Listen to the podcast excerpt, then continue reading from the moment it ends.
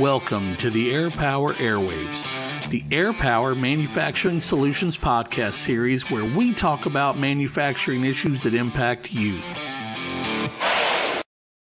Some might be asking, okay, I, you, you've sold me, uh, I, I really need to look at getting into powder. And all they have is like a, a, a small 10 by 10 or smaller liquid coating booth, and they let things ambient dry. Mm-hmm. Okay? We don't have a whole lot of technology here. We got a booth that's currently set up for liquid, and they might be using paper or plastic filtration, whatever. Um, hopefully, they have some. Uh, can they? I'm, I'm posing the question for them since they can't right now. Can they turn that into a powder booth? Should they turn it into a powder booth? And why? The, short answer is most liquid booths can be converted to capture powder so it doesn't release into the environment.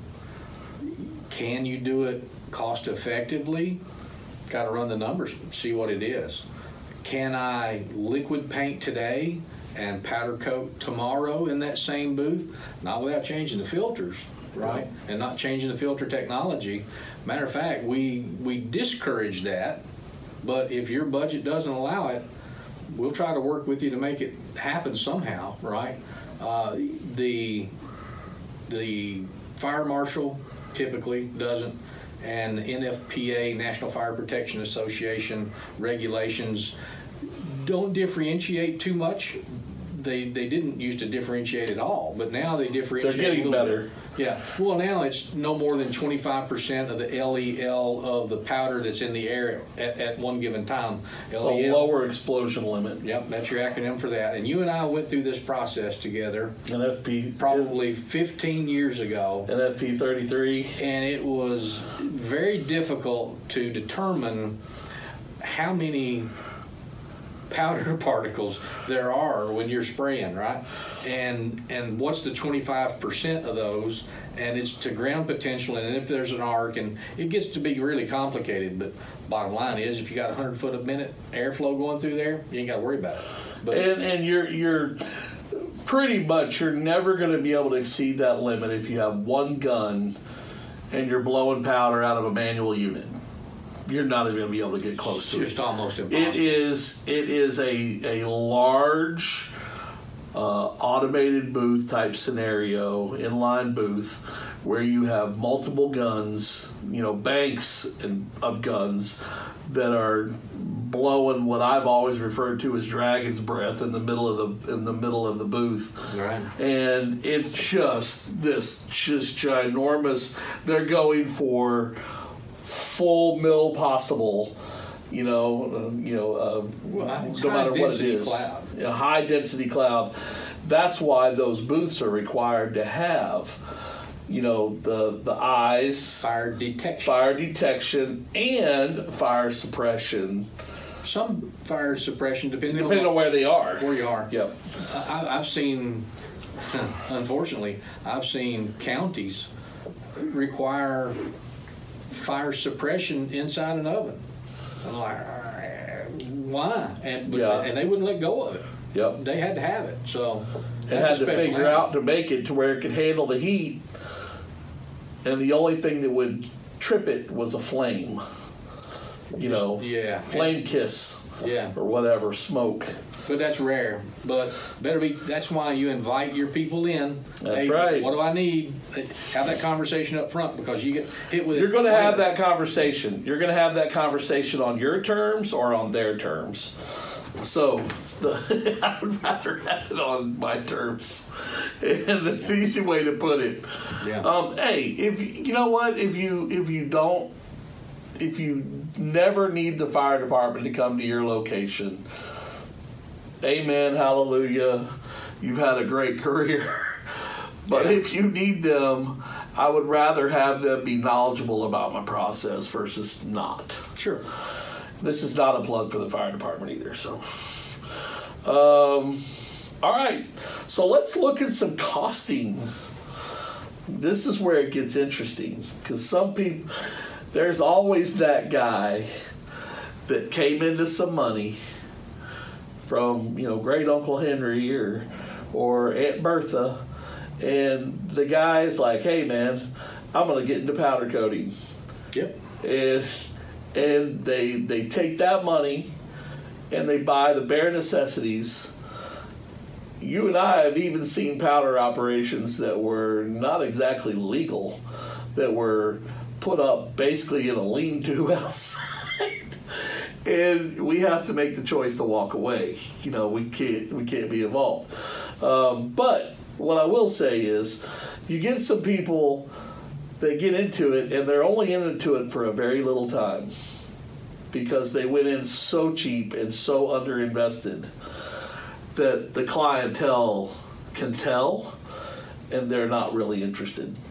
Well, that goes back to you meet have to sell your shop, you have to sell your capabilities. And when somebody comes in and sees inferior equipment, if they know equipment, and they see um, a mess, a rat hole, and I've got powder strewn everywhere, and and just And parts lined up that have that have been For there for rework. year for for rework Or or, parts that have been there for Yeah. forever trying to get through the first time. yeah. Um, and I mean, hooks it- that are supposed but- to be this big that are now this big, trying to get. Uh, that's not gonna. That's not gonna look well. So. Now we know people that we know and we're friends with people that started out that way that listened well, they grew. and turned things around. They grew and they, they, they were able to be very, very profitable businesses that outgrew current location, second location, and into the third location. well, they reinvested You know. in their equipment. Very much so. Their profits went to equipment and reinvested to get better equipment. If your idea of getting into powder coating is just because you want a truck and a boat, um, good luck. But your money really for a good while, and, and a percentage of it forever, has to be reinvested into your business. And I can think of one of the best examples, and I will leave him nameless, but the one of the best examples is a man that when I first met him, I thought he was homeless. He's probably one of the wealthiest men I know and runs a shipshape, perfect process. And he's on that line every day. You got to pay attention. he, he, you know, it's crazy. All right, so let's talk about some costing. Um, I can't tell you what it's going to cost to get into business because we don't know your situation. We don't know where you are. We don't know what you're up against. I have no idea. Um, but hang tight. I'm going to ask. I'm going to have you information for you in a little bit. There are ways to look at cost. Cost is everything. Um, you know, There's a there's a there's an industry buzzword called applied cost, applied cost. and you have to look at what constitutes applied cost. And that's where you have to do a lot of homework on your end about knowing how much it's actually costing you to apply your liquid coating now versus what it would cost you to apply powder coating on later the same part, on the same part. And going by square footage. Uh, and you can break square footage to square inches. You can it, it gets there. There's many ways to, to break it down. There is. Um, let me tell you what, man. Some of these large shops where these guys and ladies have just come down to a finite science on on costing for quoting of jobs. Yeah. You know, they know they know what they spend on powder or they know what they spend on liquid. They know they know how much of it goes on their part and how much is reclaimed and how much is waste. They it, it gets finite, and those companies do very very well profitability wise. Um, but before you can determine applied cost, you have to know things about transfer efficiency. So liquid paint, you're going to be much better at this than I am. But if you there, there's a lot of waste in liquid paint when it comes to solvents. I've heard Well, it's a the time. carrier. It's a carrier, right? So, carrier and a cleaner. well, it, it does lots of things. Yeah. But again, paint is layers, right? So if I put on, let's just say four mils, I have four here. If I have four mils, if it's 50% solids in a liquid, two mils is coming away because that's my carrier, that's my solvents and co-solvents, and the only thing remaining is pigment and binders and some of the other magic foo-foo that they put in the liquid, right? So that's your formulation. But if it's 50% solids, you can guarantee there's only 50% of that total wet film that's going to be left when it's dry. Right. When we apply powder, it's not that way. When I apply four mils of powder, you're going to just about come out with four mils of powder dry. And there are dry film thickness gauges for powder, and they started around thirty-five hundred dollars Yeah, just for a, really a manual one. And you got to get really close to the substrate. It's an ultrasonic um, signal that it sends out, vibration to tell, and you have to know the emissivity. I can't even say it today. Emissivity of the powder, and all that's just kind of. It, it, it, boils down to when I'm when I know what my coding requirements are based off of the technical data sheet, the TDS, then I can start making assumptions of what my total applied cost is going to be. He worked in the powder industry for many years selling powder, so there are fillers in powder that do you no good. It doesn't help with color, it doesn't help with color retention. It's a filler, it's cheap, and it makes you not have as long a durability with that. But when you look at these charts, and somebody comes to talk to you that's a powder supplier and they're talking oh yeah whatever well you you want to look at what's the secret code What in the in the powder? in the powder Why am I drawing a blank? Your specific gravity. thank you very much i didn't want to have to tell you so it, speci- it came rushing back to me. I know. specific gravity is what you how you're going to measure coating thickness right? And in percent solids on your liquid is how you're going to measure coating thickness. So you have to look at those things and compare the two in our sheet that we're going to build right? And determine that. So we have to determine what our transfer efficiency is commonly known buzzword uh, or acronym in the business te transfer efficiency which really means when i paint this part and I'm putting liquid. I'm, I'm spraying 12 ounces of liquid a minute out of this part. How much of that's actually going on to the sub uh, out of my gun? Excuse me, 12 ounces a minute coming out of my gun. How much of that's going on the part? Because 12 ounces is what's being sprayed. Versus how much is going Actually on the in part. the filter. Yeah, and Yeah. on the part. So realistically, with liquid, you're not recovering that unless it's UV, and hardly any of you are, are going to be doing that.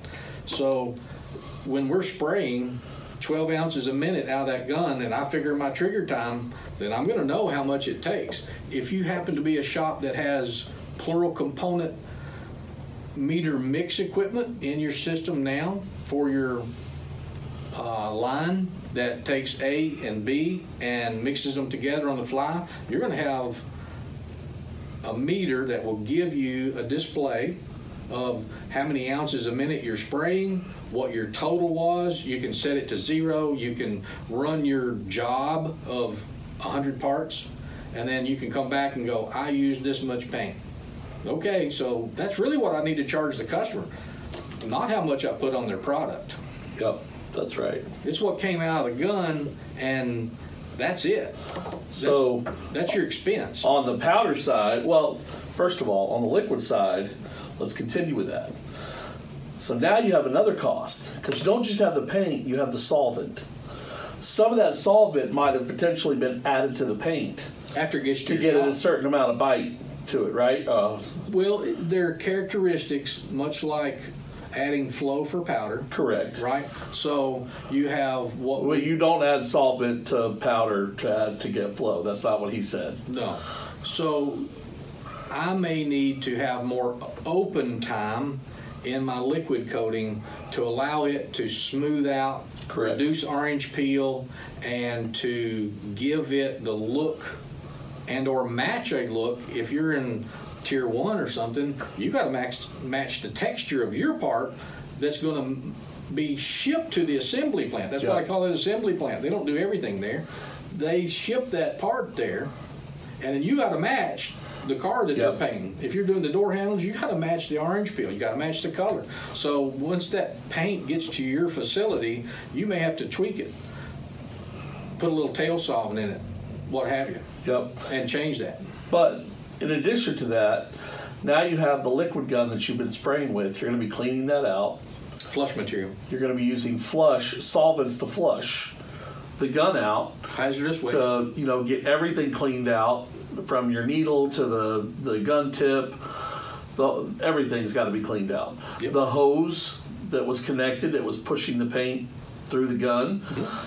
So now you've added more waste uh, in your line. That's your additional solvent. So cost. you have additional costs that are adding up in, in liquid. every time you change color and liquid, you have to flush all the way back. You got to flush, right? So you have to account for that flush in your product run as part of building your list of what your total applied cost is going to be. Yep. Keep that in mind. Total applied cost. Let that burn in for a while because that's the homework you're going to have to do. And it takes a lot of energy and it takes a lot of detailed thought to get there. Correct. Right. Correct. Um, so we talked about transfer efficiency uh, with powder. You have there, there's an industry average that's touted on a batch gun scenario that with a standard batch gun with a box feeder and you know whatever i'm not going to mention a brand uh, with this comment but whatever gun that you're running uh, the average efficiency out of a box feeder is 50% now if you're educated to the point where you've been around the equipment a long time, you've been powder coating for a while, and you pay attention, you could back the powder off some. You could back the velocity of the airflow back some. You can play with your, uh, you know, keep it as high kV as possible. And I've literally witnessed booths that were on with the fan running and seen operators where I barely see any powder go past the part. Their process is fine tuned. They know what they're doing. Shout out to my buddy Brett Hickson, who you've met in Nashville, Tennessee, who is just an absolute. Brett is a, and the only reason I say this is Brett started out small by himself. He's now, you know, quite a quite a big system. But Brett was one of those first guys that I ever saw that I could not tell where the overspray was going. Roger was close. Because Roger, yeah, yeah, yeah, yeah, Roger yeah, yeah. But if you're a small shop and your production levels aren't high, you can do that. But if your production levels are high and you're trying to get parts out, Blow and go. then then you may turn it up and your transfer efficiency not be Yep. 50%. It may be lower than 50%. So you have to be cognizant of the speed in which I need to apply my coatings, which tells you how much you got to put it uh, in grams per minute out of the nozzle of the gun, just like ounces per minute or cc's per minute out of a liquid gun. Yep. So you have to you have to set up what your production speed's going to be, and then then do your numbers based off of Correct. that, but not off of well, let me dial it in and tweak it, and I'm going to get right down yeah, to the some of that you have to. here. Sometime you have to take that time. You mentioned Roger. yeah, Roger, man, probably one of the most uh, detailed, fine-tuned. Um, ex-military guy. uh, the guy could work magic. He was the first guy that ever saw Sand and buff. wet sand powder coating surfaces. Yes, you can, folks. You can make powder coating as slick as liquid. You can sand it. You can buff it. Yep, Yes. Roger B. Yep. However, that takes time, and if that's what your customer will pay for, they will they will look at that and go, "Wow, everybody else's powder coat is orange peely, but yours Yeah. isn't." And don't tell them your secret sauce. Don't give it away. Uh. you know, this is this is my sauce. This is my technology that I know, and it's and it's secret. So So let's get back to that really quick. So we have transfer efficiency. By knowing the transfer efficiency, I now have uh, the, the I now can formulate how much it costs me at five dollars a pound or six dollars a pound or a down and dirty three dollars a pound if of powder. you're, if you're reclaiming, if you're spraying to waste, no, even if even if you're spraying to waste, yeah, you still know your you still know your loss. If you here's how you here's how you determine that. Secret. Have a scale in your shop near where your powder boxes are stored. Before you spray part A, grab the box of powder. If it's a let's say if it's a uh, box feeder, weigh that box of powder. it's it's easier if you do it on a smaller amount with Yes. with a vacuum cleaner bag. That is that is true. So if you if you take a empty vacuum cleaner bag, when uh, a vacuum that has bags, and you put it on your small scale, and you tare weight it so you know what the bag Yep. weighs empty. Zero it out. Turn your voltage off of your powder gun. Spray it into the bag for X amount of seconds. The longer, the more accurate. So accurate. Accurate. So the longer you trigger, the more accurate your reading is going to be or your information is going to be. So we're looking for grams per minute out of a powder gun. So try to trigger it for a minute and then come back, put it on the scale, and you know exactly how much was coming out of that gun that minute. So every minute of trigger, I know how much powder's coming out. With the uh, this is Keep in mind, you you know, changing your velocity, changing your powder volume, that's going to alter this test. but it'll give you a baseline. And people like to mess with that powder gun all the time, changing all the settings and KTBs, they're out there. You got to watch for them. They're they're little rascals. what was that? KTBs. What's a KTB? I'll bite. I can't tell you. But I can't tell you all of it. I can tell you the first two. Knob turning people. So you got to keep 'em- you got to keep them out of it, right? So for those knob turners, we have in the GEMA unit we've re- we've reviewed that in a couple of films, but we have 20 preset programs on the manual, and we can just let them run between that and keep them out. But uh, what we have to look at also with grams per minute, Yep. right? And trigger time. I now have a friend that I don't have to do as much homework with in the Bluetooth capability with the new GEMA Opti Pro. That's right. That's right. OptiFlex Pro, right? So it tells you time of trigger and the average amount of powder that's coming out of The there. volume. Yeah. Yeah. And then you apply your cost to it uh, per pound, and it makes it a little bit more simple. But if you're really looking for true TE, the bag test is the way to go. Then we go from transfer efficiency to applied cost. Applied cost is actually um, taking transfer efficiency and uh, applying that to figure out exactly how much it costs to do a job.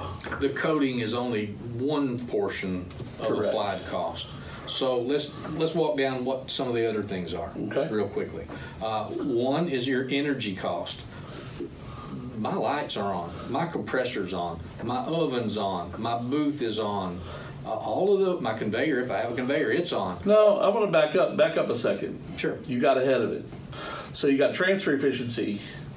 Then you have applied cost. Applied cost is actually us doing what we were just talking about. Sure. Figuring out uh, how much it actually, how much powder it's going to take to do a job. So that's where we can take transfer efficiency. We take the, uh, we can take the um, specific gravity, And the film the dollar amount of the powder per pound, and we can do the math and we can figure out that a powder with uh, a 1.2 specific gravity versus the same color uh, same whatever with other bells and whistles and junk thrown into it from somebody else that's a 1.7 specific gravity, even if the 1.2, which is a leaner, richer powder, less filler, even if it's more expensive, that you might be able to get a much higher transfer efficiency out of that than you can on that 1.7 specific gravity. Absolutely. So that's where we're figuring out applied costs. Some of the fillers don't charge folks, and Yeah. we're charging those powder particles to make them go to the substrate. So you, you do you from what I understand, uh, being in the powder business for quite a while, um, I was always told by some amazing experts out there in the field that uh, or in the labs that you some of the filler component, like with the calcium carbonate, is required to help with the viscosity of the actual powder and to get that powder through the line. You know, get it, help it travel basically. But you go too heavy on that, you know, you basically sell powder what? You sell it by the pound. That's how people purchase powder. So if I've got five pounds of a powder with specific gravity of 1.2 and I have five pounds of specific gravity that's at a 1.7 because it's got a bunch of extra calcium carbonate in it. This one over here, 1.2, is going to go a lot farther than this one over here. I might get, you know, you know, what do they say? The average square feet per pound, 24. is 25 square feet per pound. I might get 35 out of this, or 40 square feet per pound out of this. This one over here, I might get 15, 13. And this one was cheaper. But guess what? I'm going three times the, the three times the the exposure onto the part coverage than I am with the other one. So yes, I wanted to touch on that. Um, then after you've done applied costs, now where you're headed is actual cost. So let's add up the how much it costs to flip that light on, Yeah. the oven on, and the oven's running all day.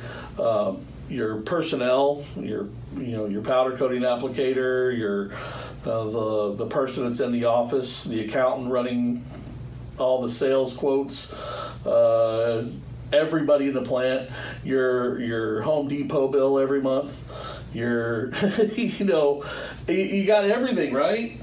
You got to know what it costs to run your business per hour. You should really get to that point as a coder because that is what really helps you determine what you need to charge per part. How many times have you and I been together and somebody said, How much do you got to charge for this? And what is the answer we give them? I have no idea. Yeah. Well, what do they do down there? I, it doesn't apply. And I'm not going to tell you what they charge because they're a competitor of yours and they're a customer of mine. I don't share that, those details. But if you want to talk about it, how much does it cost for you to run your shop per hour? And they, the answer is always like, "Uh, I, I don't know. That's the first. That's the first thing you should know. If, if, what does it cost for you to flip that light on? And let me tell you what, we, he and I have had customers together that could tell us that exact number. It's it's tough to make yourself peek behind the curtain and see what lies in wait. you may find things you don't want to find out, and you may find out, holy moly, I am not making the money that I thought I should be making, and I'm wondering why you know my balance It's not sheet's not jiving. working out right. And then it's just like making yourself a budget at home. You're going to find out things about yourself that you don't like. some well, and it gives you the opportunity to change and make it better, right? As Yep. opposed to just taking money out of your um, mouths of the of your employees, Yep. right? Or doubling your price to your customer that you'll probably lose. Yeah, and that's another thing. You know, you can you can always what do we call it? Race to the bottom With and price, be the cheapest person on the block to do powder coating, but uh, they're usually not the ones that last the longest. No. The ones that last are the ones that know what it costs. They can tell a customer, they can look at the customer square in the face and tell them what it costs and why. And uh, if they wanted to share that. But Sure. but it's uh, it is what it is, and those people are constantly reinventing. Um, the number of people that we've seen start from their garage at their house with a little booth and everything wasn't necessarily up and up, but they learned very quickly how powder coating works. Yeah. And, you know, we call it the easy bake oven application, you know, where they have an old stove in the back or, you know, an old oven uh, that they just got working good enough and they'll hang little parts in it um, or set parts on the rack, whatever that be, whatever that is. But we've seen people go from that and learn the process to monster companies now that they own because they were really good at what they did and they understood it every step of the way Details. you know um, we mentioned safety earlier uh, i can think of a lot of safety issues when it comes to to liquid and the solvents and the breathing of, of vocs uh, which is you know permits are all tied to that too you know about what goes out um, how it's taken treated and, and whatnot but in the powder side there are a few things to think about. Um, again, powder has no VOCs, no solvents involved, um, but powder does not need to be breathed in. Powder is a foreign substance to the body. It's not. Uh, I'm not going to say it's. It's not a hazmat chemical. It's not a hazmat property, but it's something you don't want to get down on your knees and snort up sand at the beach. You don't want to, you know, you don't want to dig up dirt out in the backyard and mash it into a fine powder and, and breathe it in. But man, I go into powder shops and you've got the guys with the two lines coming out of their nose, and I can tell you every color that they sprayed that day because I see traces of all of it where they have literally been inhaling it. And you don't want to do that. That is not healthy. It's it can get in your lungs and it gets trapped. It's an irritant. And there, I've always wondered about this. There's an old uh, European, it's German, Austrian uh, uh, practice that when you get done powder coating for the day, you should drink a big glass of milk. There's something about that with the effects of the, the mucus or whatever that it causes, you know, the phlegm, I guess, or whatever. There's some kind of a cleansing property to that uh, um, after powder coating all day. yeah. And I was taught that. It typically gives you drainage in a snotty nose by drinking milk or ice cream, right? I mean, it really does. It's, yeah, it's mucus. It, it's, it's it's so there there's something about that, but I don't know. But but certainly when you're in powder coating, you're in an if you're doing it right, you're in an enclosed room. But either way, you've got the powder around you. You you know the basic minimum requirements would be a uh, like a contractor's N95. dust mask an M95 dust mask um, for like drywall dust that type of a scenario right. and uh, maybe some eye protection keep it out of your eyes Certainly. not maybe eye protection to keep it out of your eyes and um, it's not really loud the powder process. Back pulse but is. but you do have the back pulsing of the cartridge filters so ears. So you want to think about covering the mouth the nose the eyes and protecting your ears. Uh, don't need a hard hat unless your plant requires it due to whatever you're wearing but certainly in enclosed booths environmentally enclosed booths pressurized booths whatever you really want to look at a PPE's uh, breathable air system. yeah, or a PAPR, one, one Or that's a with the hood. Yeah, one that's a, that, uh, battery powered on your belt. Yep. That gives you positive pressure, and then that now I'm freed up and I'm not restricted here. It's in a big helmet, if you will, a little Tyvek helmet type deal. That's on a hard hat frame.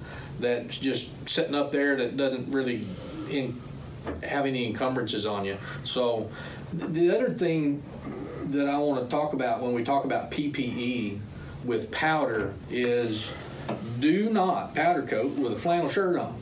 Don't do it, right? and you you're not going to get by with that because it's going to go and it's going to attach itself to the substrate and it will look like your part has Yep. hair on it right and so will a liquid one so put yourself in a suit it doesn't have to be a Tyvek suit it can be a nice washable breathable suit like we've had in some of our videos that DeVilbiss was kind enough Yep. to give to us for those videos That's right. so we want to look at not letting things on me get onto the part. So that's important as well. Uh, and it covers up facial hair. So you got all those things that, that helps your part stay clean as it's coming through the coating process. Whereas liquid, you're going to be exhausting your liquid paint fumes out of the building. They have to go out of the building. No ifs, ands, or buts about it. They go out of the building. With powder, I can take that air, your shop air, I can clean it up, I can filter it into HEPA filtration, and I can return that air back into my building. Yep. So if I have a environmentally controlled building environment that's conditioned with air and heat, I am spending much more money to replenish the air that my spray booth is pulling out in a liquid. With powder, I'm returning that, that nice conditioned air with slightly heated up going through the, the motor and stuff like that and the fan, but coming back into my shop environment, and I'm not paying for that. Yep. I'm, I'm not paying extra money. You're to, you're recycling that air. you sure are. Yep. That again, the creation of air into a plant is another high dollar cost. AMUs, you know, that are having to make up for that. If you were, you know, pushing the air out of the building, you have to make that up. You have. That's why they call them an air makeup unit. Right. You have to make up the air that you're exhausting. So In a liquid booth. in, in a liquid booth. In a liquid so, um, paint storage. That's a pretty heavy deal when you talk about liquid. It is. And paint storage and paint uh, to ready and prep to get it ready, centrally located in those situations in a paint kitchen. right. You know, So with small operations and large operations, most insurance companies with a liquid paint application want you to have no more on the floor out there than what you can spray in a day's time, a day's production, right? So if you only spray 30 gallons, then that's pr- probably all they're going to want to allow you to have out there on the shop floor. The rest of it's going to have to be stored in a at least two hour fire rated containment, either inside your building or outside storage. Then you have to have spill containment, you have to have ventilation out there, and you have to worry about those conditions. If it's outside your building, out into a lean to on attached to your normal building, right? yep, And it's not temperature controlled, then you have to bring that coating inside, allow it to warm up because you're going to have differences in viscosity there, and you're going to have to let it warm up, acclimate before you can use it. So you're constantly moving liquids in and out. When you're storing powder coating, you don't have to have a two hour fire rating. You just need to put it in a little uh, studded wall uh, area over in your shop that you can put a little room air conditioner in to, to continue to pull the humidity out of that room. That's all you have to do yep, and, and you're ready to go. You bring it out. If uh, if it's a powder that's been there for a while, you may want to take the bag out, knead it, uh, the the bag, break it up a little bit. break it up, roll it around on the ground, whatever, squeeze it up, get it so that it's movable and more fluided, fluidized Fluidized. and be able to put it in your hopper, put it in your box, and get it ready to move through the system and be conveyed and apply your powder without it surging and or have clumps in it. So it's, So- it's much easier to put it into play than it would be liquid. And you know, powder. If you're if you're watching that temperature, you know, 77 degrees is like the perfect. Yeah.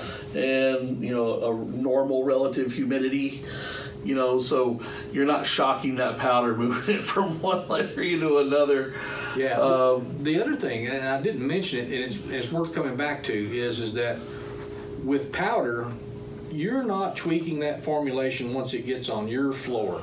like a liquid, and I have to tweak it with that tail solvent and adjust the viscosity Right. depending on how hot it is in my environment, in, in my spray area. If it's 120 degrees in your plant, and yes, I've seen it, I've been in it, and you sweat, right? Yep. you have to change how fast that solvent evaporates, right? You either have to slow it down, speed it up, what have you, on your coating, your liquid coating. With with powder, it doesn't matter what temperature it is. You just spray it and you go. Now there are some really heavy powders that I've seen out there that have sat for a while and got have gotten really really heavy or really really compacted, and uh, But you don't have to add anything to it. You, I tell you what, I've seen some powders where the, the where the manufacturer sent out a little bit of flow additive to add to it to get things a little bit more silky smoothy. It, it, it's like flour in your hand, you know. But if you add a little bit of cornstarch, it's just it's that smoothness, you know.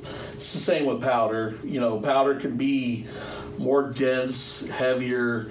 I'm not going to say chalky, but it just won't move. It just gets really heavy, really, really high uh, specific gravity, and um, they will. I, I, as a rep, I was sent flow additive to try to get things to move better, um, to overcome some other issues like humidity, other factors that were outside factors also. Um, I, I haven't been part of that. So that I'd seen that happen, but um, in general, uh, all powder really needs is that some kind of a sifting mechanism. Because I've had powder, I've, I've seen it that's in a box that's kind of weighed down, heavy, just been there forever. Because the earth is kind of always moving, right? You always have some kind of a vibration, natural vibration in the ground. And a powder box sitting there will just continue to pack down little by little by little. The fork Yeah. truck driving by Yeah. on, the, on the concrete floor. all the time. So, um, you know, I've seen those scenarios.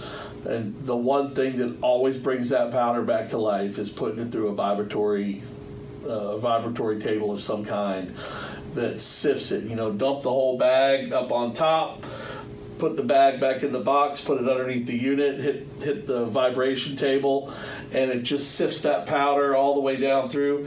And you know, powder that was only halfway up in the box. Yeah. Now, when you sifted it and you added all that air, you basically the fluidizing effect. Um, that box is almost full at that point. And you talk about powder that's ready to be sprayed. Boom, ready to go. Yeah. So uh, I do recommend that. I do recommend those vibratory tables, the sifting tables for powder. If you if you like to make sure that you can hold your powder back for a while um, and utilize it again in the future, definitely get one of those tables. It'll help you out. Vibratory sieve. So the paint storage, you know, obviously low impact with powder, but you need to have an area that that stays at a 77 degree or as close to it Fahrenheit as possible with a normal humidity, like mid-range normal humidity level. Uh, you need to make sure that that's sustainable throughout the life of that powder while it's while the boxes are being stored. That's optimal. That that gives you optimal results. But truth is, he and I both have seen customers that have powder that sits out and it's hotter and blazes and gets cold, and they still use it. So I've seen powder bags. it's not optimal. I've seen the plastic powder bags sweating the water on the outside because the powder was so cold when it was brought out into the into the heat. So that's flip side the other one I was talking about. You want to be careful. Um, so here's what we're gonna do. Eddie, I think we're pretty much we pretty much covered it. Pretty close. You you if you are interested in in this It's a process. in undertaking this process, that's Sure. a great word for it. Uh, if you want to look at that process a little closer, you want to talk to somebody about it, you can call 800 334 1001 and you will you will be calling Air Power, our company, and not our company, but the company that we are pleasurably working for. Uh, Gainfully employed. gainfully employed with, uh, you call us and just say, uh, who you are and where you are. And what you wanna do. And what you want to do, and we will get you to the right person. Somebody that answers the phone will get you to the right person. It might be me, might be Eddie, might be somebody else, uh, depending on where you are. But uh, we can handle, you know, Air Power handles this all the time, and it's very commonly done, switching from liquid to powder, or or so, in some cases going from Powder to liquid. powder to liquid, and rare, but or adding liquid to their process. So, uh, what we're going to do is we're going to create a little like questionnaire with uh, information, uh, informal questions that you, you can answer. Uh, and request some assistance from us in uh, in that process. So, uh, if you go down into the comments below, the comments section below, the description of this video, you will see a link for a form that you can fill out. And we will definitely be looking forward to uh, helping you in the future. But fill that out. It'll have some really important things to think about. And, um, and print that form out before you send it. Have it on the side just so that you uh, have references to what was asked, and we'll take it through that process. It's, a So gr- it's a great start. I'm sorry for perfect, interrupting. perfect start. It's a great start. It's not the end all. There's going to be more questions. There's going to be more dialogue back and forth, but this gets you on the proper path to move forward. And if you can answer these questions with some homework on your end, it helps us before we ever return your call to review that. To understand what you're currently Yep. doing, just like we talked about today. Watch this video a couple of times in case you missed something we want you to engage all your senses of your shop, right? And all the senses of your needs of your customer. We, we get all of those things and get them in a homogeneous mix and we put them on those pieces of paper in this document and then we take that extrapolate that information and go hmm yeah this is where we should start. Let's look at this. Have you thought about that? And it, and it gets a good running dialogue started. So once we get a good start with that then we can bring in a, a pre-treatment partner right? Yep. and and talk to them. And if you're not sure about your compressed air quality that it is now. You can take photos of that. You can send that to us.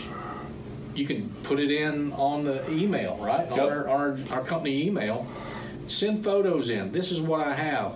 Is this good enough or is this not good enough? I, I have powder coating. I'm going to stay with powder coating.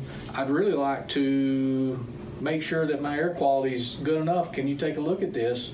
And we might be able to help you, you know, out just by pictures and, and part numbers that you have or descriptions of what you have. Didn't Yep. get too far off on there, but we're here not just for the other part. We're here for you, period. You've seen us do tools. You've seen us do sealants and adhesives. You, you've seen us do liquid finishing. You've seen us do powder finishing. You've seen us do grounding, PPE. You, you, this is all encompassing, and and we have material handling. So this is an all encompassing company that you can partner with and say, I need help here, but while you're in my shop, why don't you look around and see what else that you can help me identify? Correct. We are here to save you money and help you make money and identify where your trouble areas are or what you could do to improve those areas.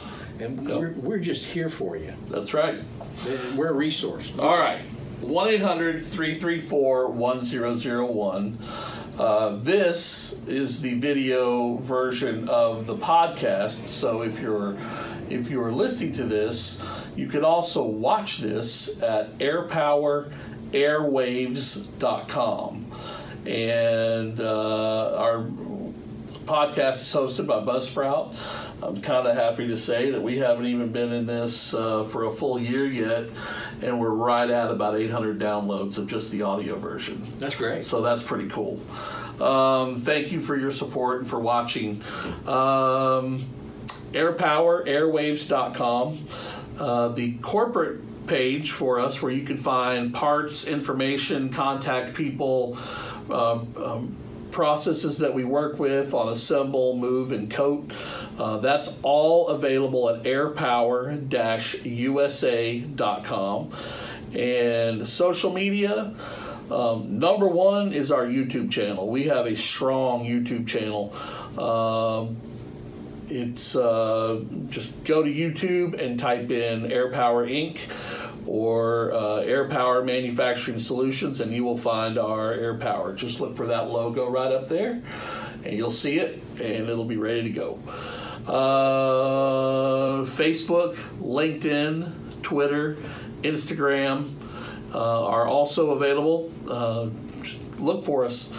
But thank you so much, Eddie Brother? knocked out a first podcast with you. I'm looking forward to filming our second one here shortly. Yes, sir. And uh, I'm not even going to say what it's about, but thank you for joining us. Thank you for spending your time with us on Air Power Airwaves. And before I break from this, I, you know what I'm going to say, and I know, let me hear you say it. I think they know it. Manufacture it a great day.